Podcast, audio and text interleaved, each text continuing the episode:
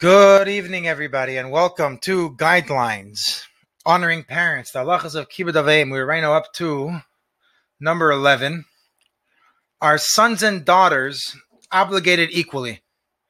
Generally speaking, yes. However, a married woman is sometimes exempted from honoring her parents due to her responsibilities to her husband and children. See Chapter 7 for further details. What if a parent is not observant?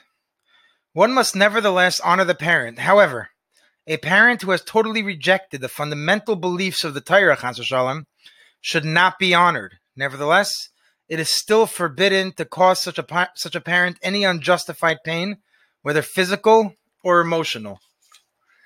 What if a parent is distressed due to the child fulfilling mitzvahs?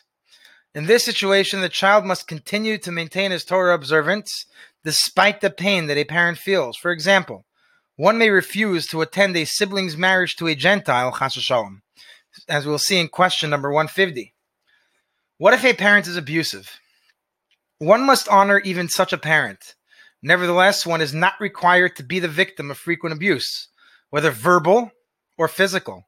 A child whose parents are abusive should seek rabbinic advice as to the proper behavior. See also questions 54, 144, and 170, which will come up eventually. Last one, number 15. What if one was not brought up by his parents? One must nevertheless honor the parents. For example, the parents placed him in an orphanage or gave him away for adoption.